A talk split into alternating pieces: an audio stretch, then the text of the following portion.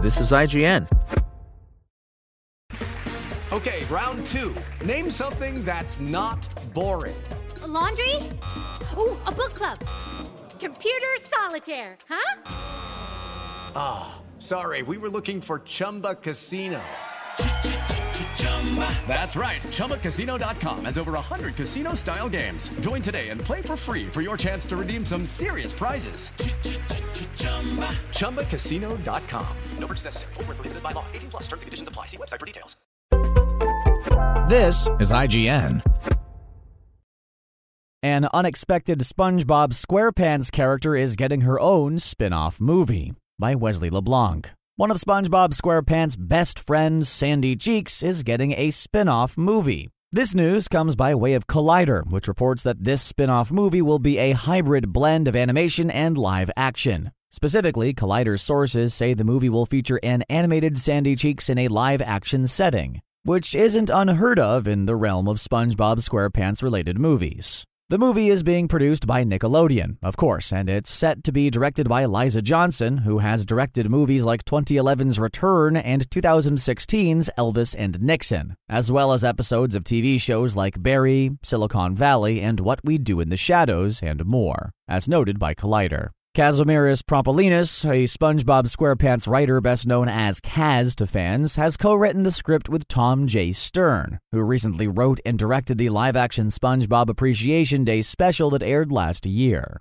Collider notes that Stern's website states he's writing a feature film set in the SpongeBob SquarePants universe, so it could be this Sandy Cheek spin off. Carolyn Lawrence is expected to voice the character as she's been voicing her since Sandy Cheek's first ever episode in the show in 1999. As far as what to expect from this spin off, not much is known, and it's tough to predict the possibilities of a SpongeBob SquarePants related movie, considering past movies in the Bikini Bottom universe have seen the beloved characters go on cross ocean journeys, onto land, and even onto the back of David Hasselhoff. There will almost certainly be a nice amount of yeehaws though.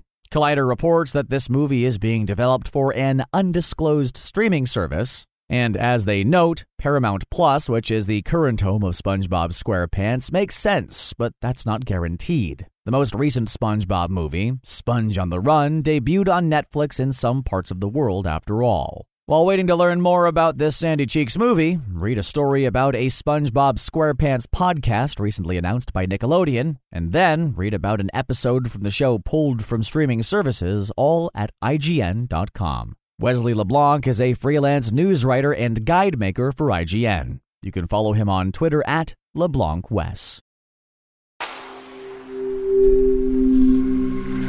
Spoken Layer.